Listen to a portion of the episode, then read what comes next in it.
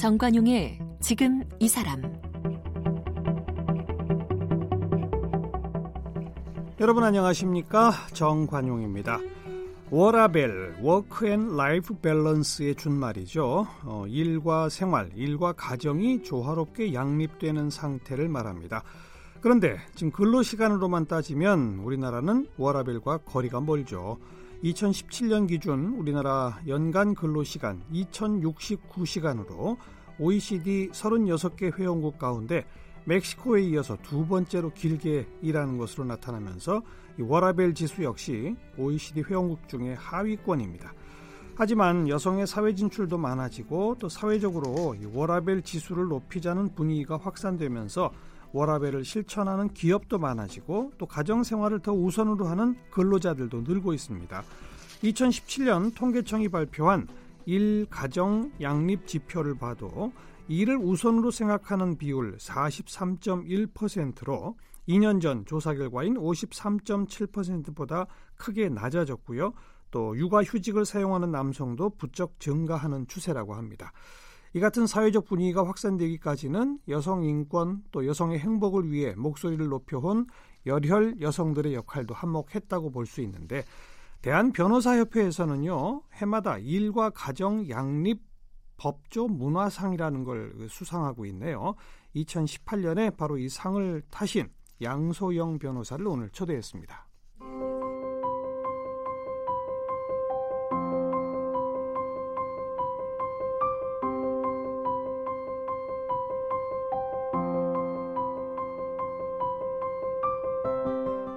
양소영 변호사는 1971년 전라남도 한평에서 태어났습니다.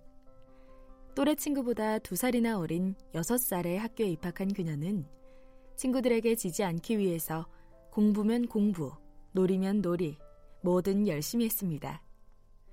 책 읽기를 좋아했던 그녀는 온 동네 친구들 집에 있는 책을 다 빌려 읽으며 사람은 큰 물에서 놀아야 한다는 것을 깨닫고 중학교는 광주로 유학을 갔고 14살부터 부모님과 떨어져 하숙집에서 학교를 다녔습니다.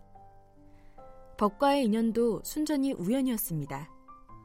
재수를 하던 중 이화여대 법학과에서 4년 고시 장학생을 뽑는다는 소식을 듣고 아버지의 권유로 응시를 했고 운 좋게 합격했습니다.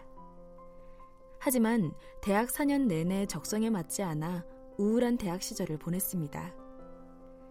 대학 졸업 후에는 시집가라는 부모님 말씀이 듣기 싫어서 고시 공부를 하는 선배들을 따라 어떨결에 고시 공부를 시작했습니다. 신림동 고시촌에서 공부를 할 때는 웃는 모습이 김혜수를 닮았다고 해서 신림동 김혜수로 불리기도 했습니다. 고시 공부를 한다고 했지만 사법시험 1차만 6번 떨어져서 부모님이 사법시험 제도전을 반대했는데요. 이대로 주저앉을 수 없다는 오기로 7번 도전한 끝에 제40회 사법시험에 합격했습니다. 변호사 10년 차부터 일의 매력에 흠뻑 빠진 양소영 변호사는 여성이 행복해야 가정이 행복할 수 있다는 신념으로 가정과 여성 인권, 청소년과 관련된 문제를 주로 다루고 있습니다. 특히 변호사로 활동하면서 새 아이를 낳아 키운 열혈 워킹맘으로 일과 가정의 양립을 위한 실천에 누구보다 앞장서고 있는데요.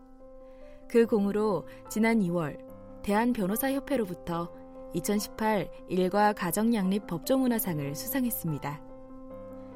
출간한 책으로는 여자로, 아내로, 새 아이의 엄마로, 워킹맘으로 살아온 이야기를 엮은 에세이, 인생은 초콜릿이 있습니다. 네, 양소영 변호사 함께 만납니다. 어서 오십시오. 안녕하세요. 네. 대한 변호사 협회가 일과 가정 양립 법조 문화상이라고 하는 상을 네. 주고 있네요. 네. 어. 그러니까 뭐 법무법인을 운영하시는 분이나 법률사무소를 운영하시는 분들이 어, 직원들이 일가정을 양립할 수 있도록 어, 이렇게 배려를 하고 있는 경우에 어. 이제 선정위원회가 꾸려져서요. 거기서 이제 한 법인이나 뭐 매년 한 법인이나 사무소를 표창하고 있는데 네. 네 저희가 지난 제가 이제 법무법인 승인을 대표 변호사를 운영을 하고 있습니다. 그래서 법무의 승인이 어, 선정이 돼서 제가 음. 대표로 상을 받게 됐습니다. 아, 그러니까 변협이 우리 사회를 좀 일과 가정 양립 쪽으로 이끌어 보자. 네, 네. 그래서 네. 우리 그 법률 사무소들 가운데 그걸 잘 실천하는 그런 네. 법인들을 한번 상 줘 보자. 네, 이런 네, 거군요. 네. 어. 그리고 이제 변협에서 일가족 양립 위원회와 관련해서 특별 위원회가 있어서 이런 문화를 좀 확산하기 위해서 네, 여러 가지 노력을 좀 기울이고 있습니다. 지금 그 법인의 전체 직원이 몇 명쯤 됩니까? 지금 변호사 포함해서 16명이고요. 어. 예, 저 포함해서 16명 정도 됩니다. 어떤 걸 실천하고 계세요? 일과 네. 가정 양립이 어, 가능하도록. 네. 사실 이제 저 같은 경우에 32살에 이제 변호사 개업을 했는데 네. 당시만 해도 여성 변호사가 거의 없었고 어, 일가정 양립이라는 인식조차도 좀 없었던 음. 경우죠. 출산휴가 가는 것도 어려웠고 뭐 그렇죠. 뭐 지금이야 뭐 당연한 거고 예. 육아휴직까지 이제 어, 사회적으로 여러 가지 이제 권유를 하고 있지만 당시만 해도 그런 어려움이 굉장히 많았습니다. 음. 그래서 뭐 이제 저 같은 경우에도 출산하자마자 2주 만에 업무에 복귀해야 됐고 2주 만에 네 그리고 뭐 당시에는 뭐 임신하면 직장을 그만둬야 되는 경우도 많았는데 그랬죠. 아무래도 이제 제가 그런 어려움을 겪다 보니까 지금 현재 저희 사무실에는 여성 변호사들로만 10명이 구성이 되어 있어요. 오. 그리고 이제 직원들도 여성이고 남성은 없어요? 남성 한 명 있습니다. 뭐 일부러 안 뽑으려고 했던 것은 아닌데 예, 자연스럽게 예. 그렇게 됐는데 이제 아무래도 제가 조금 모범이 돼서 제가 겪었던 불편함들은 음. 후배들은 좀 겪지 않고 또 직원들이 겪지 않았으면 하는 바램으로 이제 뭐 하나씩 실천을 하고 있는데 뭐 아주 뭐 그냥 뭐 다른 기업에 비하면 뭐 그 크게 못 미치는 수준이지만 해가 제 선에서는 최대한 열심히 하려고 하고 있고 이제 그런 부분이 이제 법무법인이나 여러 가지 사무실에 비해서는 그래도 좀 네, 어, 네. 낮다고 판단을 해주셔서 선정이 된 것 같습니다. 뭐 출산 휴가, 육아 휴직, 네, 뭐 이런 뭐 것들 연차 쓰는 거, 그다음에 뭐 그 여성들의 경우에는 또 보건 휴가 쓰는 거, 음. 그다음에 이제 뭐 저희 사무실에도 아무래도 저처럼 워킹맘들이 많으니까 뭐 아이들 학원이나 유치원이나 이런 거 가기 위해서 잠시 뭐 나갔다 오는 거, 어. 뭐 이런 것들을 좀 자유롭게 하고 있고 또 가족들이 모여가지고 할 수 있는 뭐 문화 행사 같은 것도 좀 하고 있고 예, 네, 예. 그렇게 진행을 했습니다. 네. 네. 직접 아이가 셋 키운다고 하셨죠? 몇살 몇 살입니까? 어, 이제, 지금은 이제 많이 커서요. 예, 고3, 고1, 중1. 어. 예, 아직도 많이 남았습니다. 우리나라의 네. 2007년인가에 그 남녀 고용 평등과 일 가정 양립 지원에 관한 법률이 만들어졌죠. 네, 네, 네. 그 아까 말씀하신 32살 처음 뭐 법무법인 적 하실 때는 2002년이니까요. 2002년. 네. 이 지금 2007년에 만들어진 이 법의 주요 내용들이 어떤 것들입니까?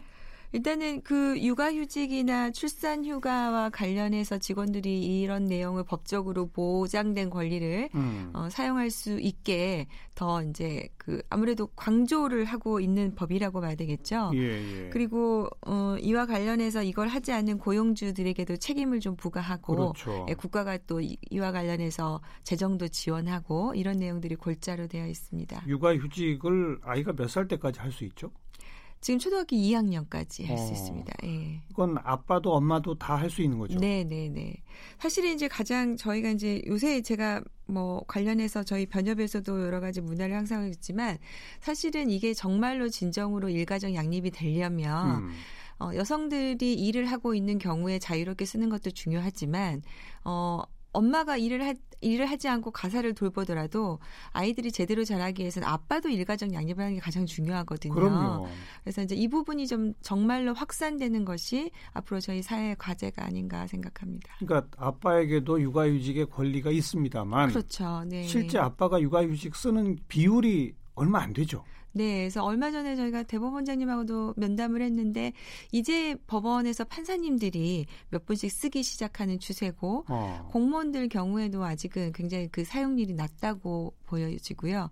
어, 특히 그래서 제가 생각하기에 이게 정말로 변하려면 고위 직급에 있는 고위 공무원들도 예, 예. 예, 이런 경우에 쓰고 뭐 법원 판사, 변호사들도 쓸수 있는 자유로운 분위기가 되는 것이 필요하지 않을까 생각합니다. 그러니까 뭐 판사 가운데 육아휴직을 신청한 남 남자 판사가 있다 그러면 지금 네. 아직까지는 뉴스에 나올 정도잖아요. 그렇죠. 그게 그냥 다반사가 돼야 되는데. 네, 기자님하고 한번 말씀했는데 어느 언론사에서 본인이 최초다 남성으로서 하하. 쓰는 게 그래서 뭐 저희 변호사들 사회뿐만 아니라 법조 직역뿐만 아니라 어, 모든 사회 직역에 이런 부분들이 좀 확산돼야 될 것 같습니다. 그게 확산이 안 되는 제일 큰 이유가 어떤 문화, 네. 일단은 회사의 첫, 번, 문화, 첫 조직의 문화 이런 거죠. 인식이겠죠. 그러니까요. 그러니까 일가 첫 번째는 이제 과연 가정의 행복이 일에 영향을 미치는 것에 대해서 그것이 맞느냐. 근데 이제는 어, 저는 제가 이제 얼마 전에 강의하면서 이런 얘기를 했어요. 예를 들어서 가정이 행복하지 않으면 음. 직장에 나와서 일이 잘 되지 않는 것이 당연한 거 아니겠냐.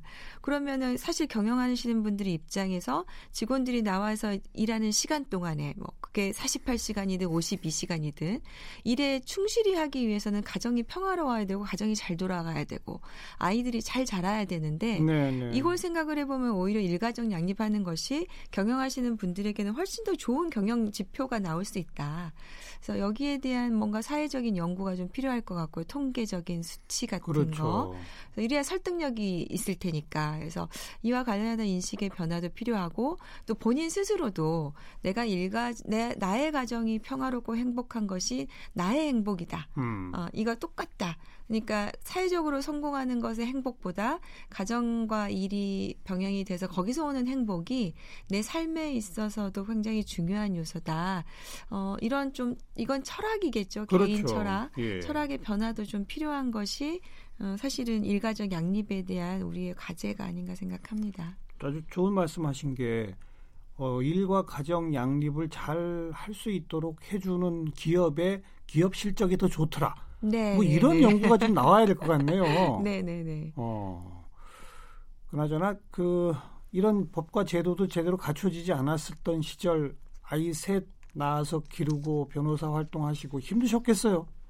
네. 아이 키우고 그렇게 일하는 것은 제 인생에 있어서 가장 힘들었던 음. 그러니까 공부는 공부를 하면 공부는 성적이 나오잖아요. 그런데 아이 키우고 이, 뭐 이렇게 가정을 유지하는 것은 어 어떻게 보면 성적표하고 전혀 상관없이 네네. 또 열심히 해도 결과가 안 나올 수도 있고 어 뭐 그런 부분이어서 그걸 겪는 과정에서 저도 많이 좀 성- 많이 성장한 것 같습니다. 특히 아이들 어렸을 때 네, 네, 네. 그때 육아휴직 같은 것도 못 하셨죠. 못 했죠. 예, 생각도 못 했고 어. 저 때만 해도 그래도 조금 뭐 제가 40대 후반인데요. 그래도 남편들이 좀 많이 도와주기 시작하는 인식들이 생기기 시작했지만 어 제가 그래서 이제 방송이나 뭐 이런 예능 프로그램에서 저희 남편 흉을 많이 받는데요. 저희 남편도 그 직장이고 공무원이다 보니까 어. 사실은 본인 사정도 좀 여의치가 않아서 네네. 제가 거의 혼자 육아 부담을 안아야 돼서 많이 좀 힘들었습니다. 뭐가 제일 힘드셨어요? 어, 일단은 다 힘들죠? 일단은 육체적으로, 육체적으로. 시간적으로 어. 이게 이제 아무래도 24시간을 쪼개서 써야 되니까 퇴근하면 두 번째 직장으로 출근인 거죠. 두 번째 직장. 네, 그래서 네. 아이들한테 엄마 좀- 좀 퇴근 시간이 있었으면 좋겠다. 그래서 뭐 주말 같은 경우에는 저녁 한 8시쯤이면 이제 엄마 퇴근한다. 음. 주말이면 또 주말에 또그 일이 더 많이 밀려 있으니까 어, 그런 부분들이 제일 힘들었고 또 아, 아무래도 저도 이제 엄마가 직장일을 다니셨었거든요. 그래서 그 다른 아이들하고 비교를 했을 때 엄마가 없었을 때 아이들의 그런 정서적인 음. 그런 부분들을 알고 있어서 예, 예. 그걸 좀 메꿔주고 대화 나누는 것이 예, 어, 그때 이제 어떤 대화를 나눠야 될까 그래서 뭐 육아 관련 책도 많이 읽고 음. 음, 그랬던 것 같습니다. 또 그러다 보면 일에 있어서도 조금 한계가 오죠. 그렇죠. 네. 그래서 뭐 제가 이제 그 뭐 둘째 낳았을 때는 저는 좀 입덧이 심해서 어.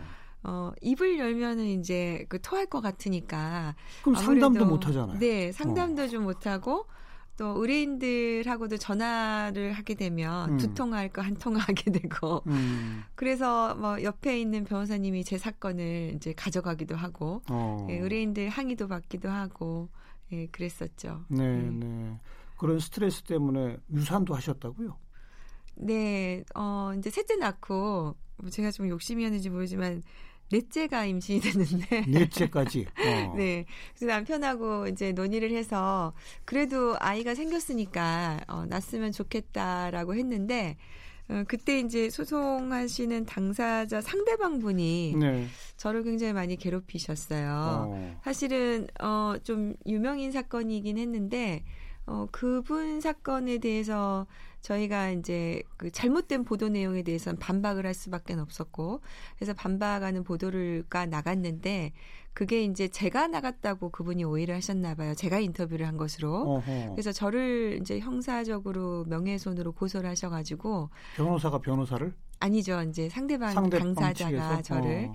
고소를 하셔가지고 이제 제가 직접 또 검찰에 나가서 조사해보는 경험을 하게 됐는데 그 스트레스로 이제 유산이 돼서 어. 예, 뭐 민사 소송도 당하고 형사 소송도 당하고 변호사의 징계 신청도 막 하시고 네. 동시다발적으로 이루어지다 보니까 그때 이제 저 유산을 하게 아이고. 되는 아픔을 좀 겪기도 했었습니다. 그러셨군요. 네.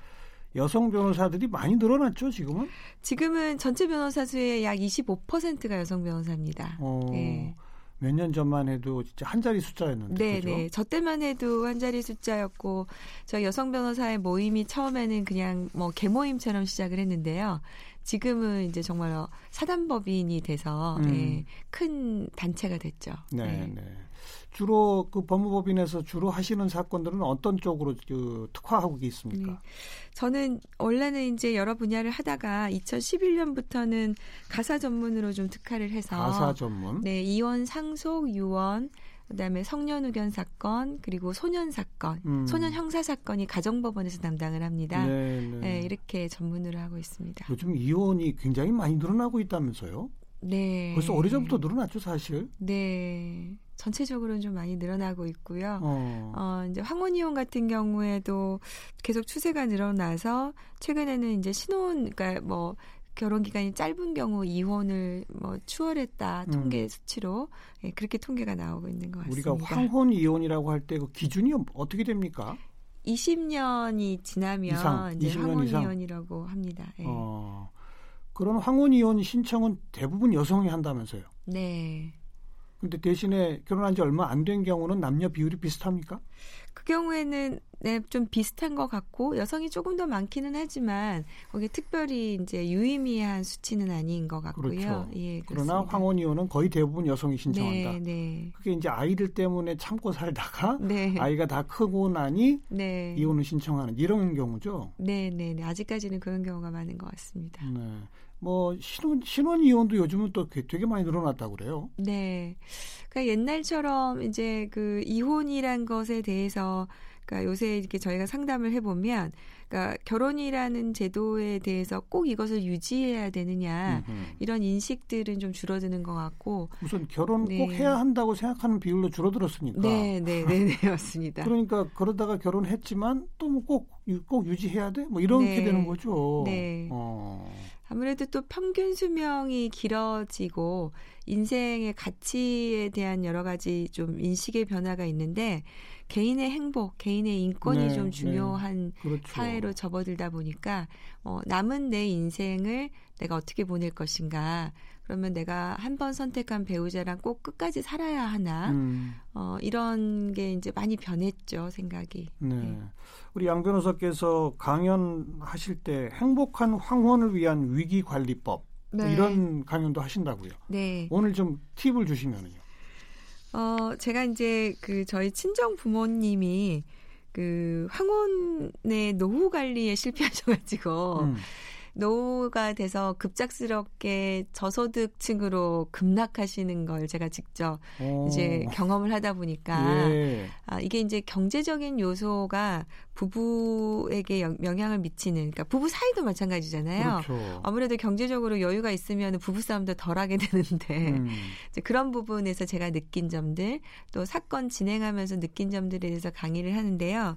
일단은 이제 그 경제적인 기준을 세우는 것이 황혼에서는 굉장히 많이 필요한 것 같아요. 물론이죠. 네, 그래서 이제 연금 소득을 위주로 해서 음. 그, 어, 소득 관리를 좀 플랜을 세우시고 그다음에 연금 소득의 경우에도 어, 이것을 나중에 이제 투자하거나 되는 경우에 저는 이제 그 국가 경제나 은행에서도 3% 이상 수익을 못 올리는데 어. 개인이 그 이상의 수익을 올리려고 하는 것은 여러 가지 위험 요소들이 많이 있다. 그렇죠. 여기에 대해서 판단하는 기준들에 대해서 조금 엄격히 해야 되는 부분. 그러니까 나이가 들수록 네. 위험한 투자는 하지 마라. 네, 네, 네. 어. 그런 것들 좀 많이 강의 드리고 네. 계약서 작성하실 때 유의하실 점들 뭐 이런 것 좀 드리고 또 항원의 가장 좋은 투자는 어, 옆에 있는 배우자에게 잘하는 것이다. 그런 것들 좀 말씀드리고 있습니다. 네. 네. 그리고 이제 자녀들한테 막 미리미리 돈을 너무 막 주면 또 안 되잖아요. 네, 네, 네. 그거에 대해서도 좀 알려주시나요? 네, 그래서 저는 원칙적으로는 어, 상속을 하시는 것이 좋고 증여를 서두르시는 것은 좀 위험한 일이다. 음. 자녀들의 경우에도 경제적으로 어렵다 보니까 어, 왜 그 불효자 방지법 같은 거 들어보셨잖아요. 네, 네. 예. 그게 이제 왜 나오냐면은 나는 믿고 자녀에게 미리 증여를 했는데 사실은 자녀도 나중에 어떻게 변할지 모르는 게 요새 세상이더라고요. 그렇죠. 근데 그게 이제 자녀들이 꼭 나빠서라기보다는 자녀들도 아무래도 불황이다 보니까 음. 자녀들도 부모님이 주신 것을 제대로 유지 못해서 네네. 네. 어쩔 수 없이 불효자가 될 수밖에 없는 상황들이 많이 발생을 해서 그런 경우도 많죠. 네, 그래서 어. 부모님들에게 애초에 주지 않는 것이 훨씬 현명한 선택일 수 있고 어, 정말 꼭 주고 싶으시다면 뭐 상속세, 증여세 일반 가정에서 그렇게 걱정할 정도의 가정 별로 없거든요. 아유, 거부가 아니면 뭐. 네, 네, 거의 없거든요. 그래서 미리 그렇게 하실 필요 없이 정말로 내 노후를 충분히 나를 위해서 일단 부부가 쓰신 이후에 남은 것을 저는 사회에 조금 뭐 좀 기부도 하시고 예, 예. 자녀들에게 주시는 것이 자녀 인생을 제대로 만들어 주기 위한 더 좋은 교육 방법일 수도 있다. 이런 부분들 강의를 좀 드리고 있습니다. 네. 네. 우리 양 변호사님도 근데 참 힘든 시절이 있으셨다고요. 네. 남편하고 이혼하려고 막 하셨다면서요? 아, 네. 아무래도 이제 애셋을 키우다 보니까요. 어. 또 어, 권태기라는 것도 있고 이제 그런 거 고비를 넘기는 과정에서 한 결혼 생활 13년차, 14년차 넘어가기 굉장히 어려웠던 것 같아요. 음. 그래서 그때 이제 많이 부부싸움 하고 저희 남편한테 이제 이혼 합의 이혼 서류를 만들어서 음. 네 답을 달라 나에게 2주 이후에 네. 답을 달라 뭐 그랬던 적이 있었습니다. 그랬더니 남편이 어떻게 했어요? 그래서 2주간 어, 시간을 달라고 하더라고요. 그래서 제가 이제 뭐 위자료 3천만 원, 뭐 재산 분할을 이렇게 뭐 양육은 이렇게 뭐뭐 이혼의 시점은 뭐 논의를 해서 뭐 애들이 성년 된 이후에 해도 좋으니 일단 우리끼리 원칙을 좀 정하자. 음. 뭐 그랬는데 저희 남편이 2주 후에 어 자기가 현금이 없어서 위자료 3천만이 없어서 이혼을 못 하겠다고. 그래서 이제 웃고 말았죠. 핑계죠. 네. 핑계. 그 2주 사이에 양 변호사님도 좀 생각이 변하신 모양이네요. 그러니까 그게 이제 이런 것 같아요. 그러니까 내 안에 있는 여러 가지 분노나 화를 사실은 이렇게 좀 어. 이렇게 뽑아내고 나니까 음. 남편에게 이제 이런 걸 좀 발산을 하고 나니까 저도 그게 되게 속이 시원하더라고요. 어. 그래서 그때 이제 입에 담고만 있던 거 하고 또 남편하고 대화하면서 내 걸 얘기하는 그런 경험들이 좋았던 것 같아서 네, 그러니까 네. 이게 무조건 안 된다 아니다라고 하는 것보다는 갈등이라는 것은 오히려 매우 건강한 거다. 음. 그래서 그거를 얘기하고 상대방하고 대화를 나누는 것이 필요하다. 이런 좋은 경험을 했던 것 같습니다. 드러내고 표현했 더니 오히려 네. 해소되더라. 네네네. 네. 네, 네. 네. 지금 사이 좋으세요? 어, 뭐, 저희도 뭐, 좋았다, 안 좋았다 하는데, 큰 고비는 그때 좀 넘어온 것 같고요. 예. 이번에 펴내신 에세이 책 제목이 인생은 초콜릿인데, 네. 이 우리가 먹는 초콜릿이 아니라고요? 네. 그, 뭐, 이제 그런 의미도 있고요. 그, 포레스트 검프의 어머니가 이제 포레스트 검프에게 해준 얘기 중에 하나가, 인생은 초콜릿 박스 안에 초콜릿 같다. 음. 라는, 그때 그 의미의 초콜릿도 있고요. 내가 이제 어떤 맛일지 모르고 내 인생이 앞으로 어떻게 펼쳐질지 모르는 어, 어떤 어떤 초콜릿일지 모르는 그런 의미도 있고요. 또 choice of cool life itself라고 해서 이걸 이제 좀 줄여서 cool life. 네, 네, 네. 그래서 내가 이제 앞으로 오늘 하루도 마찬가지 어떤 일이 벌어질지 모르는데 그때 그때마다 내 인생을 내가 어떻게 선택해서 살 것이냐. 음. 그 선택들이 좀 모여서 내 인생이 만들어지는데 어, 저는 이제 상담을 해보면서 많이 느끼는 게 가능하면 내 인생을 내 인생을 훨씬 더 행복하고 쿨하게 살 수 있는 방향으로 예, 예. 결정을 좀 해 나가셨으면 좋겠다라는 생각에서 이제 choice of cool life itself로 쿨하게 되었습니다. 산다는 게 어떻게 사는 겁니까? 어, 굉장히 어려운 질문이신 것 같은데요. 어, 제 생각을 기준으로 말씀해 보면은 이제 과거보다는 미래 음. 지향적이었으면 좋겠고, 예. 어, 그 다음에 남들을 바라보며 살기보다는 나를 바라보며 살았으면 좋겠고, 음. 그 다음에 남에게 나의 인생을 맡기는 것보다는 내가 선택하는 삶이었으면 좋겠고, 네. 어, 이런 그렇게 좀 생각을 좀 하고 있습니다. 음. 그래서 어 그걸 기준으로 하다 보면 내 마음 안에 불안이나 질투, 욕심, 원망들은 좀 잘라낼 수 있지 않나. 거기에 매몰돼 있는 것보다는 내일을 위해서 좀 어, 잊어버릴 거, 용서할 것들을 예, 좀 용서하고, 예, 예. 예, 그렇게 살았으면 좋겠다고 생각을 합니다. 대부분의 갈등과 다툼이라는 건 다 과거 때문에 벌어지잖아요. 네, 네, 네. 거기에만 계속 매달리면 그 갈등 속에서 벗어날 수가 없는 거 아닙니까? 네, 네. 그러니까 어느 순간 제가 스스로에게 질문을 던져보면, 제가 느끼고 있는 불안이나 화가, 어, 상대방을 탓하는 것들, 음. 그 다음에 남들하고 비교해서 오는 거, 그 다음에 내가 가지고 싶은 욕심에서 오는 경우가 많더라고요. 그래서 그걸 잘라내고 나면 그 제 감정이 조금 조절이 되는 것들을 많이 경험을 합니다. 네, 네. 남편하고 이제 부부싸움 할 때도 싸움을 일단 하고 나서 생각을 해봐요. 어, 내가 왜 이렇게 우리 남편에 화를 냈지? 음. 그러면 정말 다, 남, 다, 네, 과거 일 때문이죠. 네, 어. 그러기도 어. 하고 또 사실은 남편이 저에게 줬다는 것보다는 제가 만들어서 갖고 있는 갈등들 때문에 화를 예. 내는 경우도 있고 예. 그래서 그런 생각들을 자꾸 좀 선택들을 하는 버릇을 하다 보면 그런 걸 훌훌 네. 털어버린다는 게 사실 쉬운 일이 아니잖아요. 네, 네, 어떻게 네, 네. 실천하세요? 어 저는 이제 최근에는 그 운동을 좀 많이 합니다. 음. 아침에 이제 아침 운동을 하는데요. 그 아침 운동이 좀 좋은 게 뭐냐면 하루를 시작하니까 어, 전날 있었던 것들을 조금 털어버릴 수가 음. 있더라고요. 음. 그래서 어, 일단 땀을 조금 흘리고 나면 예, 기분도 예. 많이 전환되고, 그럼요. 어, 좀 명, 그게 운동이 좀 명상 시간도 되는 것 같고, 그래서 요새는 운동을 좀 많이 합니다. 네. 체력에도 보, 탬이 체력도 되지만 예, 보이 되고요. 정신 건강에도 역시 운동만큼 좋은 네, 게 없다. 네, 네, 정말 네. 그런 것 같습니다. 네, 네. 예, 대한변호사협회 일과 가정 양립 법조 문화상을 수상하신 양소영 변호사 오늘 함께 만나봤습니다. 좋은 말씀 잘 들었습니다. 네, 감사합니다.